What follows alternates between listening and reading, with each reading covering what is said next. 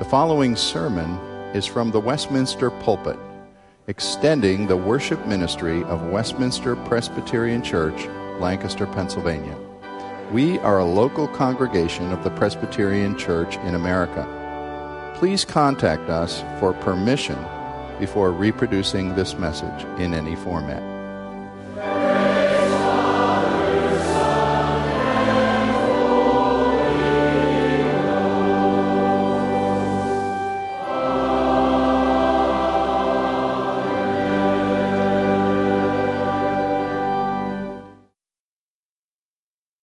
Looking today to continue an understanding of an ancient Bible narrative of a true story. The whole nation of Israel was built upon the family of the sons of Jacob. And it's quite an amazing thing to study that family and what went on within it. You would think, how could God be trying to do anything positive like creating the nation of Israel out of a messed up family like that of the sons of Jacob, who mistreated and sold into slavery their brother Joseph. We've considered this for 6 weeks, and then I was away too, so we're back looking at the seventh time. I have a couple more to do yet to see this great epic tale of God working. I'm reading in Genesis 42. I'm going to read verses 1 through 11. I invite you to follow, and then I'll pick up verses 17 through 28 for the sake of brevity there. There's a lot of repetition, and we're trying to get the meat of the passage. So follow along. Genesis 42. When Jacob learned that there was grain for sale in Egypt, he said to his sons, "Why do you look at one another?" He said, "Behold, I've heard there is grain for sale in Egypt. Go down there. Buy grain for us that we may live and not die." So 10 of Joseph's brothers went down to buy grain in Egypt, but Jacob did not send Benjamin, Joseph's brother, with the other brothers, for he feared that harm might come to him.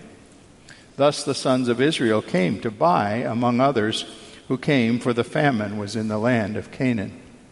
Now Joseph was governor over the land. He was the one who sold to all the people of the land, and Joseph's brothers came and bowed themselves before him with their faces to the ground. Joseph saw his brothers and recognized them, but he treated them like strangers and spoke roughly to them. "Where do you come from?" he said. And they said, "From the land of Canaan to buy food." Joseph recognized his brothers, but they did not recognize him. And Joseph remembered the dreams that he had dreamed of them. And he said to them, "You are spies. You have come to see the nakedness of the land." And they said to him, "No, my lord, your servants have come to buy food. We are all sons of one man. We are honest men. Your servants have never been spies." Let me come down just a little farther there to verse 17. After further interrogation, Joseph put them all together in custody for 3 days. And then we continue reading. On the third day, Joseph said to them, "Do this and you will live, for I fear God. If you are honest men, let one of your brothers remain confined where you are in custody. Let the rest go and carry grain for the famine of your households, and bring your youngest brother to me. So your words will be verified, and you shall not die." And they did so. They said to one another, "In truth, we are guilty concerning our brother, in that we saw the distress of his soul and when he begged us, and we did not listen, and that is why this distress has come upon us." And Reuben answered, "Did I not tell you all not to sin against the boy, but you would not listen? So now there comes a reckoning for his blood." They did not know that Joseph understood them, for there was an interpreter between them. And then he turned away from them and wept. He returned to them and spoke to them and took Simeon from them, bound him before their eyes. And Joseph gave orders to fill their sacks with grain and replace every man's money in his sack, and gave them provisions for the journey. This was done. Then they loaded their donkeys with grain and departed. And as one of them opened his sack, to give his donkey fodder at the lodging place, he saw his money in the mouth of his sack. And he said to his brothers, my money has been put back. Here it is in the mouth of my sack. At this, their hearts failed them. They turned trembling to one another, saying, what is this that God has done to us? May God bless his word this morning. Well, prior to my being away 2 weeks, we followed this drama and saw that in the passages we were looking at last time, the main spotlight was on Joseph, who had been raised from slavery and servitude in the house of an important man, had been put in jail, but rose out of there when he interpreted dreams of Pharaoh himself and was given this great position of responsibility and wisdom in administering the famine time in Egypt.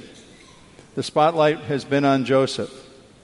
But now it moves. The spotlight now casts a wider circle on the 10 infamous brothers and their father Jacob, who is still living back at the family sheep ranch in Canaan. And time has passed, about 20 years, we think. Joseph was 17 when we first heard about him. Now he's in his late 30s, probably about 37. And he now is the viceroy of Egypt, the second most powerful person in one of the most powerful countries in the world, one of the superpowers, really, of that day, the land of Egypt. And we open with Jacob speaking to his 10 grown sons who were apparently lying about, not doing much of anything, as Jacob comes in, as a father would do, and sees not much happening. If I put it in a 21st century idiom, we'll see the 10 sons were watching daytime TV, The Young and the Restless, and As the Stomach Turns, and all of those good daily shows, and doing nothing. And Jacob says, what are you doing? Get up. We need food. Go down to Egypt and do something constructive. Go get us food that we would not die. But Jacob would not send Benjamin because he had a clear remembrance of what happened to Benjamin's brother Joseph. And these two were the apples of his eye, the sons of Rachel, his dearest wife. So he held Benjamin back on purpose. Well, I tell you, I try to construct in my mind what these 10 men were like. They were a pretty nasty group. Coming back and studying Joseph's life again has just reminded me the rough, raw material God used to build the nation of Israel. It was pretty sorry human stuff that he built with. I tried to think, where could you find good employment for 10 men like this with their immoral characters? And I decided that if Blackbeard, the notorious pirate, needed recruits, he could have taken the 10 sons of Jacob and probably made good use of them. Simeon and Levi, sons number 2 and 3, had once a few years ago, slaughtered an entire village of the people of Shechem because of what they saw as a grave insult that village did against their sister. Slaughtered them, just killed them. Oldest son Reuben had committed incest with his father's concubine. In chapter 38, number 4 son Judah got his own daughter-in-law Tamar pregnant. And add to these the fact that the 10 men had conspired together to sell their own brother Joseph into slavery. And now, for 20 years, they had persisted in that conspiracy so that nobody had spilled the beans at all to Jacob about what had really happened to Joseph. They were happy to allow their father to suffer in grief and mourn 20 years for Joseph without telling him what had really been done. These future patriarchs of Israel are people who need to be confronted with their evil ways. They needed to be brought down, let's say, to recognize the kind of sinful men that they were. Deep repentance was required. Their consciences had been asleep, and God needed to do something to teach them grace, a word that they didn't seem to know at all. Well, the first thing God began to do here was to use the tool of what I would call the squeeze of deprivation. Let them taste what it is to be wanting in some fundamental area of their life, hunger, and see how they would behave. Because as we picture these men who are now at least in their late 30s, or probably most of them in their 40s, they're not kids anymore, but yet they seem to me like men we would picture perhaps in today's standard as rich playboys, born with silver spoons in their mouth. Jacob was a rich man. His sons didn't lack for anything. Give it a 21st century idiom. Dad owned a lot of nice cars, a few Mercedes, and if one of the boys wanted to go out and get a little drunk and wreck the Mercedes, well, Dad would lecture him for that, but there'd be another car in the garage the next week. That's the kind of life these fellows had lived. They'd never been hungry before. And now, all of a sudden, just where meals come from and how to feed the stock. They had vast herds of sheep. Was a big issue, and they didn't have any clever, rich playboy solutions to connive and figure out how to supply this. So you've got the providence of God here working in natural causes of a regional famine. It affected a large area of the world, and people coming to Egypt, which was the only place that had grain, to be able to feed themselves and their herds and their animals and everything else. God used a natural calamity to get to these folks. Certainly makes you think a little bit, doesn't it, of fellow Americans who this morning are in the midst of a terrible calamity in the Carolinas. I'm sure some of you must have relatives and friends, some of whom probably thought, well, I can weather it out. You know, I saw a fellow interviewed on TV the other day. Oh, I've seen lots of hurricanes. Oh, no problem. I'll just stick it out, you know. Well, for all we know, that guy's isolated in the second floor of his house right now because the whole first floor is a swimming pool. Natural calamity certainly can introduce people to all kinds of squeezes upon what they rely on and what kind of people they are towards one another and towards God.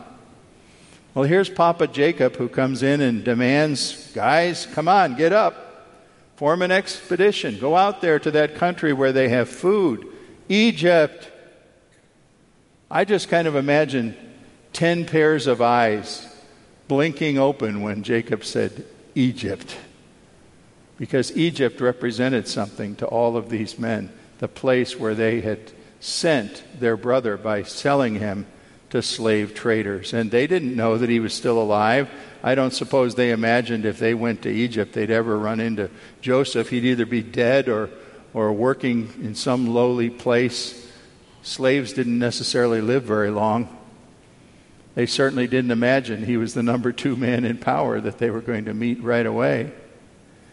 And you see how different it is for them than it was for Joseph, because let me remind you, Genesis 41:51 says that Joseph had 2 sons of his Egyptian wife, and one of them, the firstborn, he named Manasseh, which means forgetting or forgetful. We think what that was about is Joseph was saying, I am willing to forget and forgive the hurts and the wrongs and the injustice that have been brought against me, and go forward with life with my God. He was able to have a son in his very home that, and when he called out, Manasseh, come on in for lunch, he was reminding himself that he was willing to forget the harm that had been done to him. But these 10 men, no such thing. We're going to find out in a moment that 20-year-old crime of selling their brother was so fresh, it was right there bursting on the surface of their consciousness. But God used this squeeze of physical deprivation to bring them into a position where they had to face this thing. You see, how could that relate to me? I don't have to go to Egypt to get food. No, but you might have had to deal with unemployment, or you might be dealing with unemployment sometime soon in your life, not even expecting it, or some financial reversal, or some relational breakdown. God uses other kinds of deprivation to help us stop depending on ourselves alone and start looking to Him to say, what after all is happening in my life here? Well, besides the tool of squeezing someone with deprivation, there's a second thing to see. It comes in verse 6 of chapter 42, when the brothers come to Egypt and bow down before Joseph and begin to receive the vice-tightening, harsh treatment that was testing who and what they were about. Isn't it interesting? You remember the dream Joseph had when he was 17. What was the dream? Everybody was going to bow down before him. His brothers, his parents, like the stars of the sky, bow, and everybody mocked him and everybody derided Joseph. What kind of a proud peacock are you anyway? Here's the fulfillment of the dream happening automatically as soon as the brothers come into the presence of Joseph, their brother. They don't know he's their brother, but here he is now, the viceroy of Egypt. And they bowed before him with their faces to the ground. God fulfilled the dream that Joseph had long before. And you might think, as you look at this, you say, well, I don't think it was very good of Joseph to treat them so rough. If he had really forgotten and forgiven, why didn't he rush out and embrace them all right there and cry on their shoulders and say, my brothers, all is forgiven? Well, I think it's because God had some work to do in the hearts and minds of these men, and Joseph was the instrument. It says he spoke roughly to them. He meted out a little bit of the kind of punishment he had endured, being in jail, not being sure what was going to come to happen or whether he would even survive. And God wanted them to taste that, the kind of treatment, in order to test them, it says, to test and see what they were made of. Joseph might have already forgiven his brother. I think he did. But he had to test them because forgiveness and reconciliation are two very different things. You can forgive somebody, but not necessarily be reconciled to them. A wife could forgive her husband for committing adultery, but not necessarily be reconciled to him. Joseph had heard these men make one grossly false statement when they said to him, we are honest men. Oh, really? What does a dishonest man look like if you're honest? And then they said, we are of 12 sons, and one of us is no more. What must Joseph have thought when he heard that? Because they were talking about him, one who is no more. Joseph's tightened vice of harsh treatment did work. You can see some of the results of it. As in verse 21 here, it really just amazes me, because the minute these guys are thrown into jail and they're saying, well, what's this all about? Why is this happening? Immediately, what pops out? What discussion do they have? Why, this is happening because of what we did to Joseph 20 years before. You see, that big unresolved family problem has been right there, like a huge cancerous mass that was never surgically removed from their family. And they say in verse 21, in truth, we are guilty concerning our brother, who we saw him in distress, and he begged, and we didn't listen. This is why this distress has come to us. They draw the lines of connecting the dots and say, this is all about Joseph. And Joseph heard what they were saying. It's a little unclear whether there had to be a Hebrew interpreter literally between them. It seems that that's what verse 23 says. And yet Joseph, of course, had spoken Hebrew until he was 17, so he must have understood some of what they were saying. And it says he turned aside and wept. These were his brothers. And he saw them still mourning what they had done to him. And was the test that he applied was beginning to work. You know, I came from a Sunday school where things were pretty rigorous. We had memory verses every week. Now, I suppose there was a home where children were, and mom and dad went over the memory verse several times during the week. Not my house. Saturday night, you polished your shoes for church. And you learned your memory verse. Mom drilled it. And there was one that I learned that I will never be able to forget. It's actually a rather obscure word that comes in the book of Numbers, chapter 32, verse 23. But it speaks a truth that is an abiding truth as we live our lives before God. Numbers 32:23 says this, "Be sure of this, your sin will find you out." Boy, when I learned that, I don't know how old I was, maybe 10. That put the fear of God in me and made me go throughout my teen years, I think, when some people are doing a lot of things that were wild and reckless and, you know, should you be doing that? Well, I can get away with it. Nobody will see. Oh, no. I remembered Numbers 32. Be sure of it. Your sin will find you out. And I know that held me back from some things. I didn't have a perfect youth, but it certainly made me think. God sees what I'm doing. And that's what's happening here. Oldest brother Reuben comes along as Mr. I Told You So. Didn't I tell you we would face an accounting for our brother's blood? Aha. You know, it was all your fault, not mine. It's not only Joseph who was applying pressure here. It was the methodology of the Spirit of God to pursue these people and find them out in the midst of their sin. This situation made me think of Isaiah chapter 1, where the Lord speaks through Isaiah the prophet, 1:18. "Come," the Lord says, "let us reason together. Though your sins may be as scarlet, they can be as white as snow." God is appealing. Come and throw yourself on my mercy so I don't have to tighten a vice of guilt upon you. I would rather forgive you and show you my grace. Well, I've seen plenty of people in our 21st century who've had the vice of Holy Spirit pressure tighten upon them due to the circumstances of unforgiven sin, of unconfessed problems. They know the problems are there. They're pretty close to the surface. But they've never dealt with it. They've never taken it before God. And thirdly, today I bring you to see the crucial verse 42:28, because this is an important thing. As they were trying to add up in their minds, why is this happening? What is going on? I see here, thirdly, an awareness of God's providence is the first step in knowing His regenerating grace. For we read about how they left Egypt.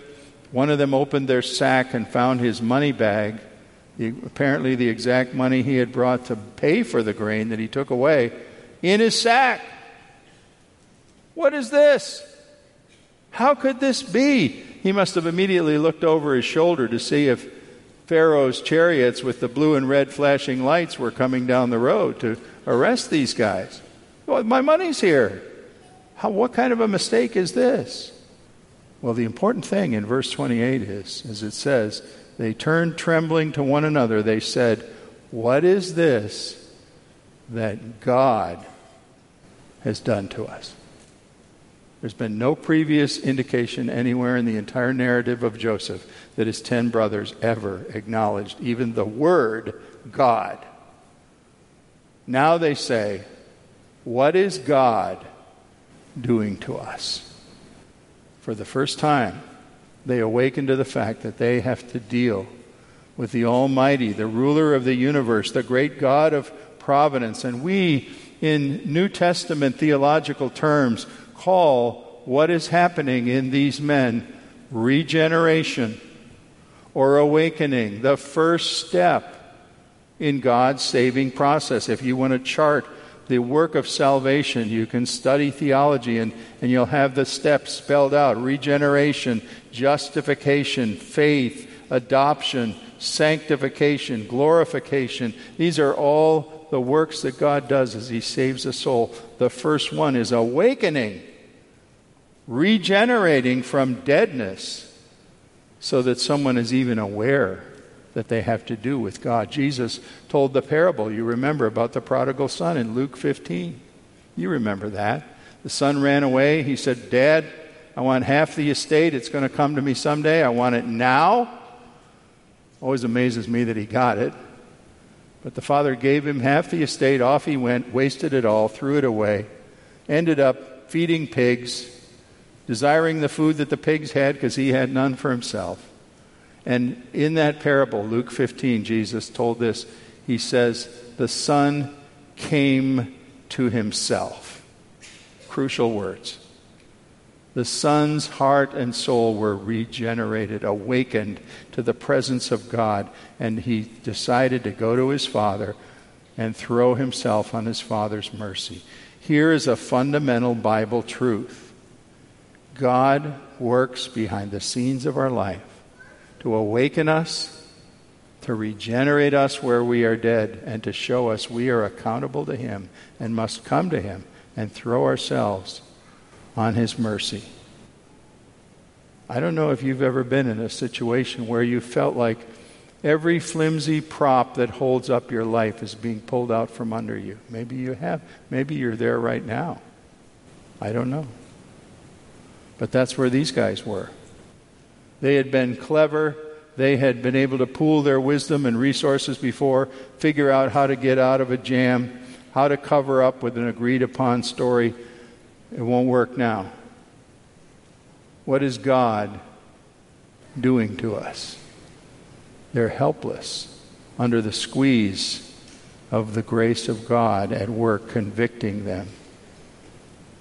And what happens to you when you're in that position?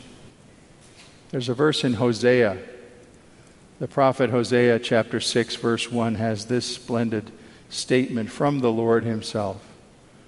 He spoke through the prophet and said, "Come, let us return to the Lord, for he has torn us in pieces."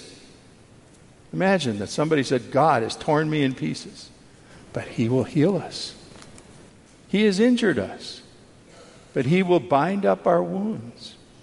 After 2 days he will revive us, and on the third day he will restore us that we might live in his presence." The God who has torn us will heal us.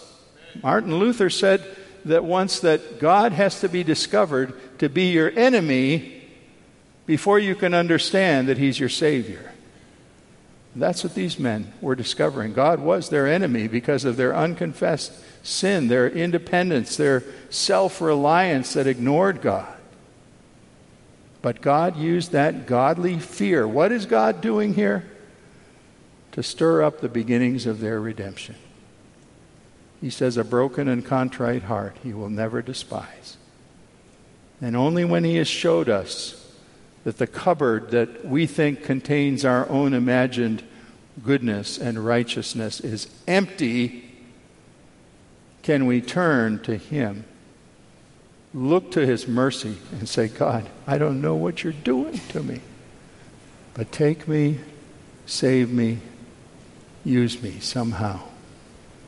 That's what we're going to see in these brothers. And it's a pathway by which we too can turn in our helplessness and our deadness to receive the mercy of God and the bread of life that he offers in Jesus Christ. Our Father, you were long ago working in these men before the name of Jesus was heard. The name was Joseph, but he's there as a model of your Son. Thank you for him. Thank you that he didn't just rush in and hug his brothers and say, "All is forgiven." He was more interested in seeing you work things out in them. Father, maybe somebody here is in the midst of a time that's like a famine. It's unemployment, it's brokenness, it's a relationship gone bad, it's a marriage on the rocks. And they're saying, "What is God doing to me?" Would you bring that person to himself, to herself, like the prodigal, and receive them in arms of grace, the arms of Jesus wrapped around them? We ask for his sake. Amen.